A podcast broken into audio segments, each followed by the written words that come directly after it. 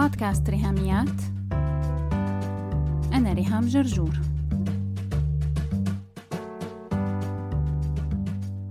مرحبا. ببداية هالحلقة تحديدا لازم أقول شي كتير مهم. لو عم تسمعي الحلقة ومعك ولادك بالسيارة أو في أطفال جنبك بالبيت سامعين يا ريت تحطي سماعات أو تعملي بوز وترجعي لها بوقت تاني تكوني لحالك لأنه محتوى هالحلقة تحديدا ما بيناسب الأطفال.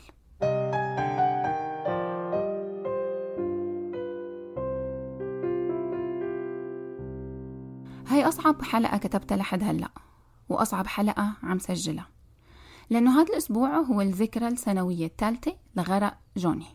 جوني ابن رفيقتي وتوفى بآخر حزيران يونيو سنة 2016 غرق قدام عيوننا كلنا بدون ما حدا يحس بدون ما حدا يلاحظ.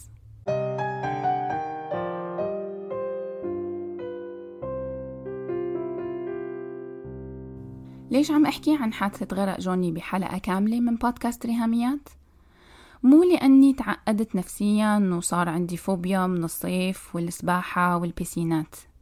لا الحقيقة أنا حياتي انقسمت لما قبل 2016 وما بعد 2016 من لحظة لما مسكت بإيدي طفل صغير على أرض البيسين وحطيت تمي على تمه والزبد الأبيض عم يطلع مثل الرغوة وأنا ماني قرفانة بس كنت عم أرجف عم برتعش كلي سوا وعم حاول سيطر على إيدي لأفرد كف إيدي أعمل شكل كروس أضغط بإيد تاني على صدر جوني بعدين أرجع أنفخ بتمه محاولات إني أعمل تنفس صناعي بدائي.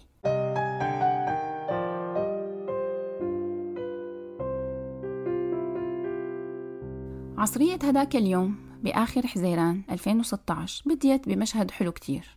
البيسين كان مليان أطفال فرحانين عم يسبحوا ويلعبوا ونحن الأمهات مننا يلي نزلوا يسبحوا مع أولادهم ومننا يلي ضلوا قاعدين على الكراسي ينتبهوا على أولادهم من برا يتحدثوا يقضوا عصرية حلوة وسيناريو مألوف للكل أكيد.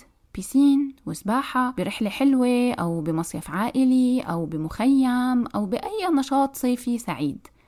المشهد سعيد وملون ببدايته مثل كل قصص الغرق يلي صار لي ثلاث سنين عم جمعها وأقرأ عنها واكتشف العجب العجاب.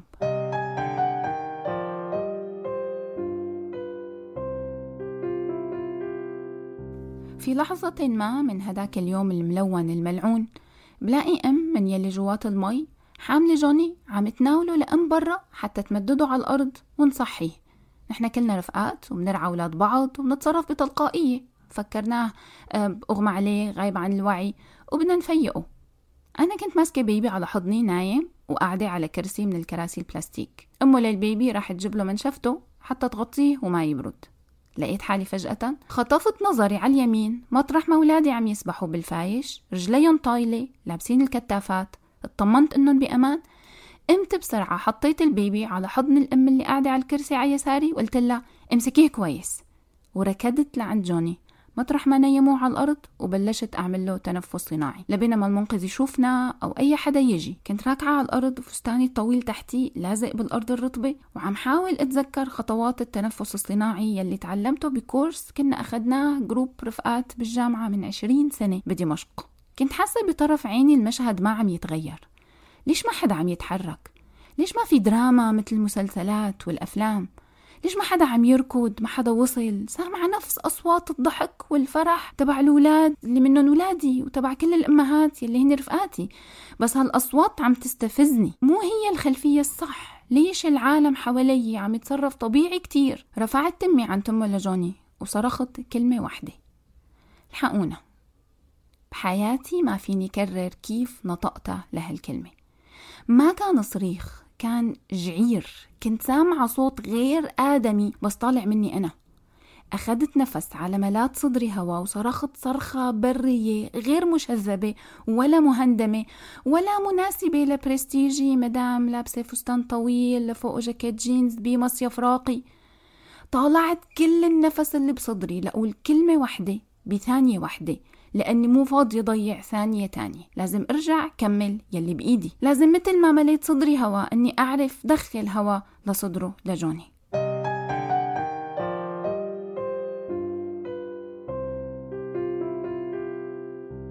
هذا الجزء اللي بيعنيني أنا واللي من حقي أحكي عنه. لكن في نواحي أنا ما بشوف إنه من حقي أتطرق لها حفاظا على خصوصية الأسرة. في نواحي لا تخدم غرض هالحلقة وهو التوعية ثم التوعية ثم التوعية وتجنب حوادث الغرق. لهيك بهمني أذكر ولو سريعا إني غيرت اسم الطفل مامة جوني رفيقتي وإنه السيناريو من هديك اللحظة أخذ مجراه المتوقع والمعروف. أخذ مجراه الطبي والقانوني من كل النواحي. كل الناس كانت موجودة المنقذ إدارة المكان الأطباء المتواجدين معنا بالرحلة سيارة الإسعاف التحقيقات لاستخراج تصريح الدفن إلى آخره. بس اقتضى التنويه إنه كل شيء مشي مثل ما لازم يمشي طبيا وقانونيا بكل الإجراءات والتفاصيل.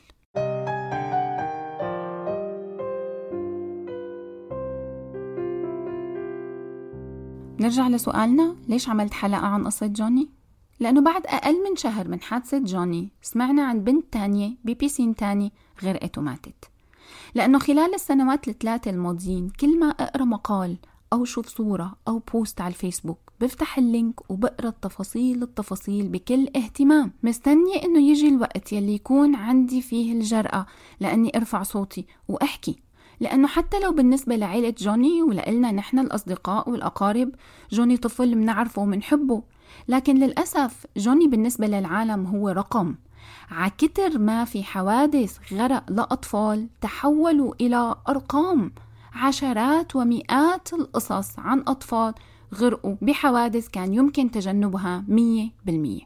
بنحكي عن التطعيمات وبنعمل حملات توعية لشلل الأطفال دعايات بالشوارع بروشورات بعيادات دكاترة الأطفال. بس الغرق ما بنحكي عنه كفاية.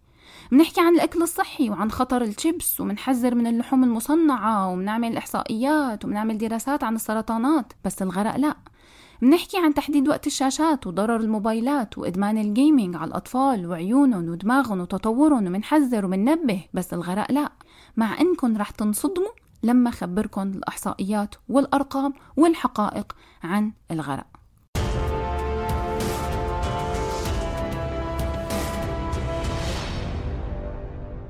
الغرق هو السبب الرئيسي للوفاة من الحوادث عند الأطفال ما بين سن سنة حتى أربع سنوات. السبب الرئيسي سبب رقم واحد من ضمن حوادث الوفيات لكل الأطفال اللي ماتوا بين عمر سنة لأربع سنين هو الغرق. العمر الأكبر من سن خمسة لحتى 14 سنة الغرق هو ثاني أكبر مسبب للوفيات من الحوادث للأطفال ما بين أعمار خمس سنوات حتى 14 سنة.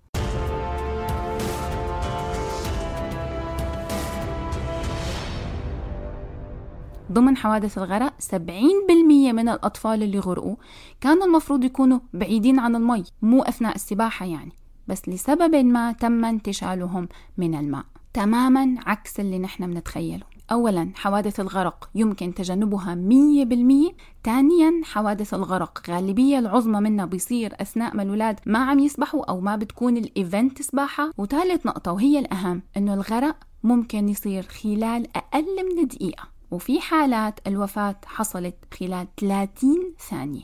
شهق الولد شهقة بدل الهواء تملت رئتيه مي بخلال 30 ثانية مات.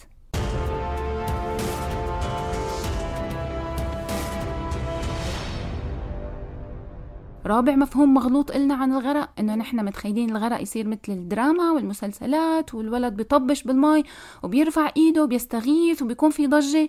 لا. الغالبية العظمى من حالات الغرق تمت بهدوء تام. ما حدا لاحظ بسين مليان بشر ولا حدا لاحظ ولا حدا حس والطفل غرق في ثواني مات. هاي حقائق لازم ننتبه لها ولازم نراجعها ولازم نحفظها ولازم نكون واعيين لها قبل ما يفوت الأوان.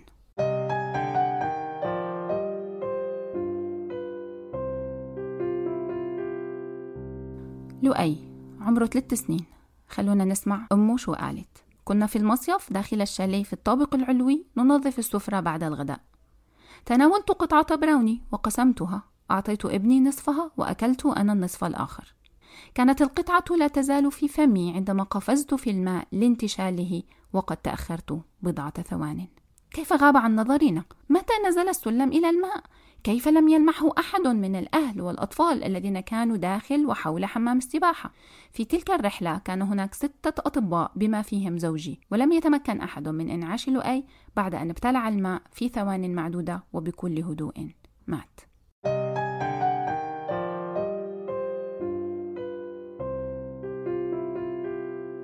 دينيس هاريسون ممرضة أطفال بقسم العناية المركزة بمستشفى للأطفال بأمريكا كتبت وقالت للأسف أرى هذا بشكل متكرر وعن كثب.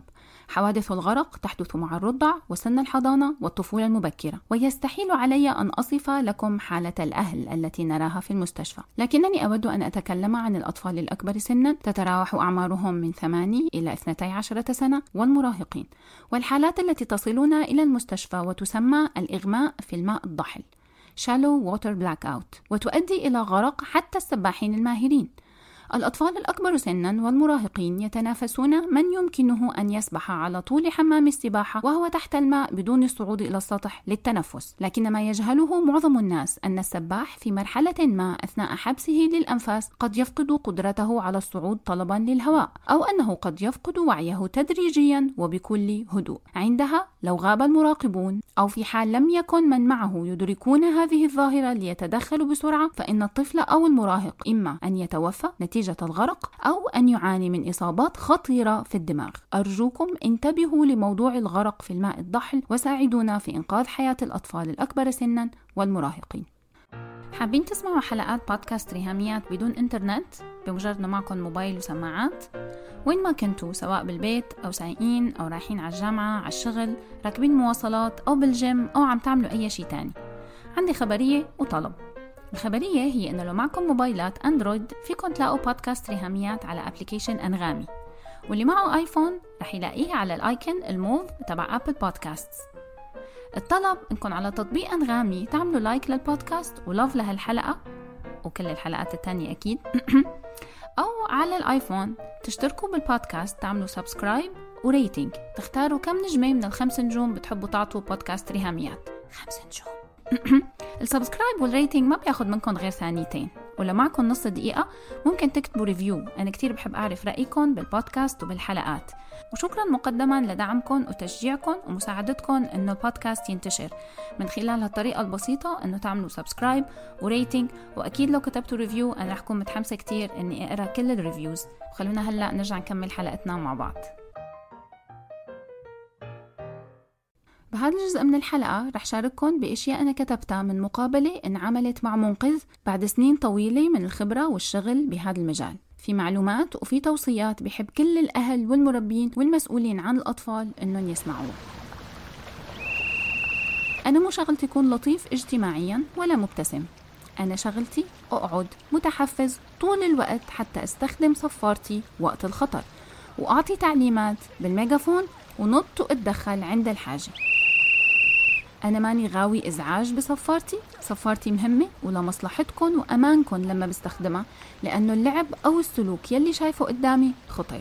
أنا نفسي كنت طفل وكنت دائما فكر إنه المنقذ فرحان بالصفارة تبعه بصفر عمال على بطال وبحب يعطي تعليمات بالميجافون يجاكرنا يغيظنا إنه عنده ميجافون وإنه هو حدا مهم. فأنا بعرف هذا الشعور تماما. لكن إجا وقت إنه نغير نظرتنا للمنقذ. أنا ماني جاي أتصاحب عليكم ولا أعمل baby sitting لأولادكم ولا حتى أكون بشوش معكم صباح الخير مساء الخير يعطيك العافية. غير هيك يا ريت ما يكون في أحاديث بيننا حتى أشوف شغلي وما أتشتت. ما بيهمني حبيتوني ولا كرهتوني. هذا مو جزء من دراستي ولا التدريب يلي أخذته ولا المتطلبات لتوظيفي. نقطة كتير مهمة. أنا ماني غاوي أتفرج على الستات والبنات من وراء نظارة الشمس الغامقة تبعي. هذا شغلي. ما حدا بيقول للطبيب انت عم تتفرج على المريضة اللي قدامك؟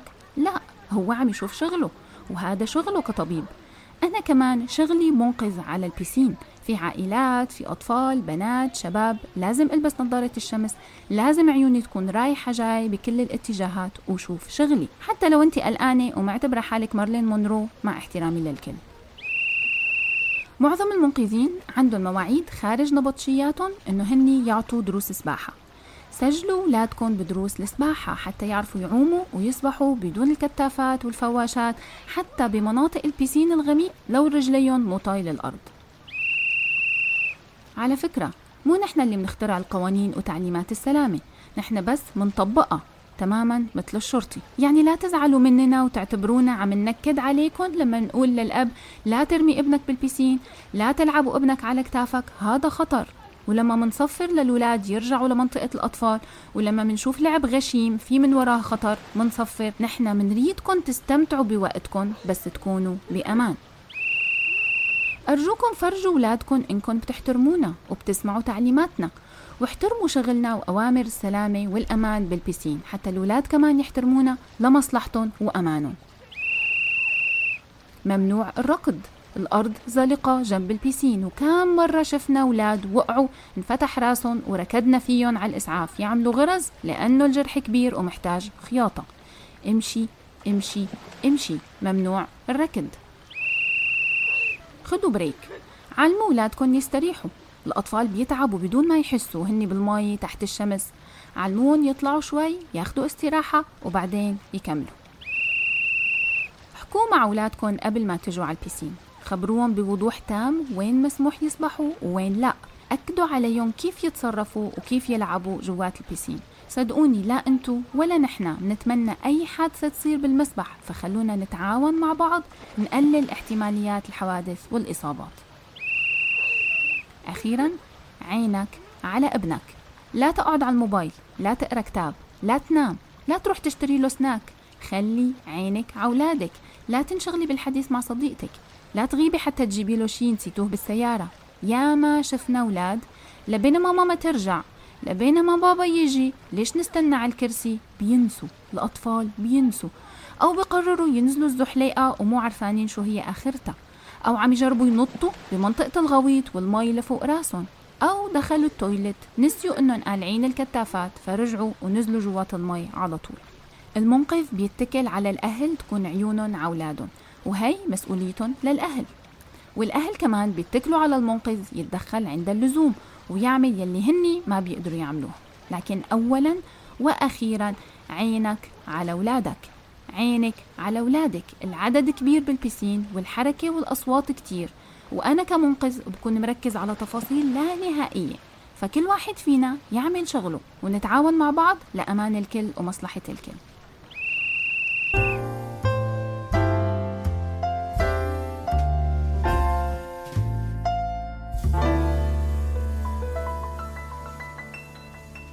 خليني لكم شي أنا كريهام شغلة كتير بتحيرني. منطق قمة الغلط بس منعمله كلنا منعمله. إنه اشمعنى أولادنا مسؤوليتنا بالبيت وبالنوم وبالسيارة وبالطلعة وبالفوتة. بس لما بنوصل على البيسين بنسحب إيدينا من الموضوع. بيصير ولادنا مسؤولية المنقذ. أو بنعتمد على عوامل أمان كاذب. نعتبر البيسين break إنه أخيرا الأولاد قعدوا بمكان حلو ومي ومنعش ولطيف بالصيف فخليهم يلعبوا وأنا آخذ break لا البيسين ما break اطلاقا. ولادي أنا مسؤوليتي جوا البيت وبرا البيت هني ونايمين هني وصاحيين هني وبالبيسين هني وين ما كان يكونوا. ولادنا مسؤوليتنا نحن ونقطة على السطر.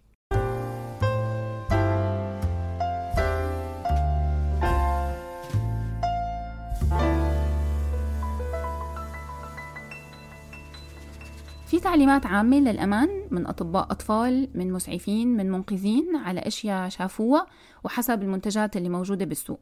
أول شيء التجنب التام للإطار المنفوخ العوامة أو دولاب السباحة أيا كان اسمه. في اختراع شكله على شكل دائرة مفتوحة. بيعطي إحساس كاذب بالأمان وياما أطفال زفلطت منه غير حالات الثقوب لما بيتسرب منه الهواء تدريجيا أو حتى بفرقع فجأة بس الفرقعة جوا المي ما بنسمعها والطفل بيكون بخطر. الأفضل هو الكتافات أو الفواشات يلي كل وحدة على إيد بتتنفخ أعلى ذراع الطفل أو الفيست يلي بيبقى مغطي صدره وظهره. ريثما الطفل أو البالغ يتعلم يسبح لحاله بدون شي وهذا أفضل خيار على الإطلاق. أفضل خيار على الإطلاق إنه الأطفال والمراهقين ونحن الكبار نتعلم السباحة. مو شرط مهارات فظيعة بالسباحة لكن على الأقل أن الطفل لو كان موجود بمكان رجليه مو طايل الأرض يعرف يخلي راسه مرفوع فوق المي ويقدر يكون طافي وعم يتنفس. السباحة نشاط ممتع ومفيد وحلو والمي منعشة بالصيف بس لازم نضل واعيين للخطر يلي ممكن يحصل خلال ثواني سواء مع الأطفال أو مع الكبار. ورغم كل القصص والحوادث اللي بنسمعها منضل منشوف مراكز رحلات أماكن نشاطات صيفية فيها بيسين بس ما فيها منقذ. يا ريت نقترح على إدارة أي مكان فيه بيسين إنهم يوظفوا منقذ. وبالنسبة لل compoundات أو الفلل الخاصة يلي فيها بيسينات لازم لازم يكون البيسين مجهز بعوامل أمان.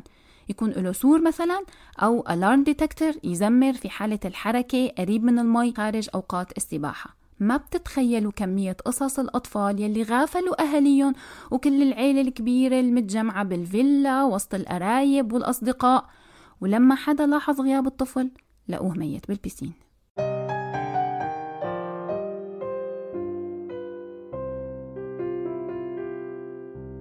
بشكركم من كل قلبي لكل حدا كمل الحلقة معنا ولسه عم يسمع. أرجوكم شاركوها مع الناس. لو إلي خاطر عندكم ساعدوني ننشر التوعية بخطر الغرق.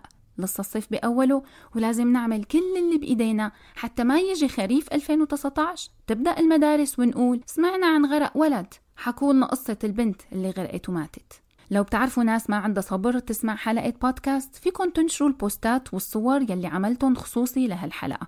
فيهم الإحصائيات والمعلومات الأساسية مع التنويه إنه الحلقة فيها شوية تفاصيل أكتر. الحقائق والقصص مرعبة لأقصى درجة. بس لو حملة هالتوعية ساهمت بإنقاذ حياة طفل واحد بس فهذا إنجاز عظيم ورائع لأقصى درجة. كان هدفي من هالحلقة نشر الوعي وتكريم ذكرى جوني. لحتى حادث وفاته ما يكون راح على الفاضي. الله يحمينا كلنا يا رب واسمحوا لي أشكركم مقدما وعبر عن امتناني لكل شخص رح يساعدنا بحملة التوعية. ويساهم بالمشاركة والنشر الله يجزيكم كل خير يا رب. وإن شاء الله صيف سعيد وآمن علينا كلنا. بس هيك. لو عجبتكم الحلقة لا تنسوا تشاركوها على ال social media حتى ناس تانية كمان تستفيد. فيكم تتواصلوا معي كمان على الإيميل ريهاميات r i h a m i a t at gmail.com أو على الواتساب تبعتوا message على الرقم 020 12 12 2 70 74 4 ولا تنسوا على الفيسبوك تتابعوا هاشتاج ريهاميات. سلامات.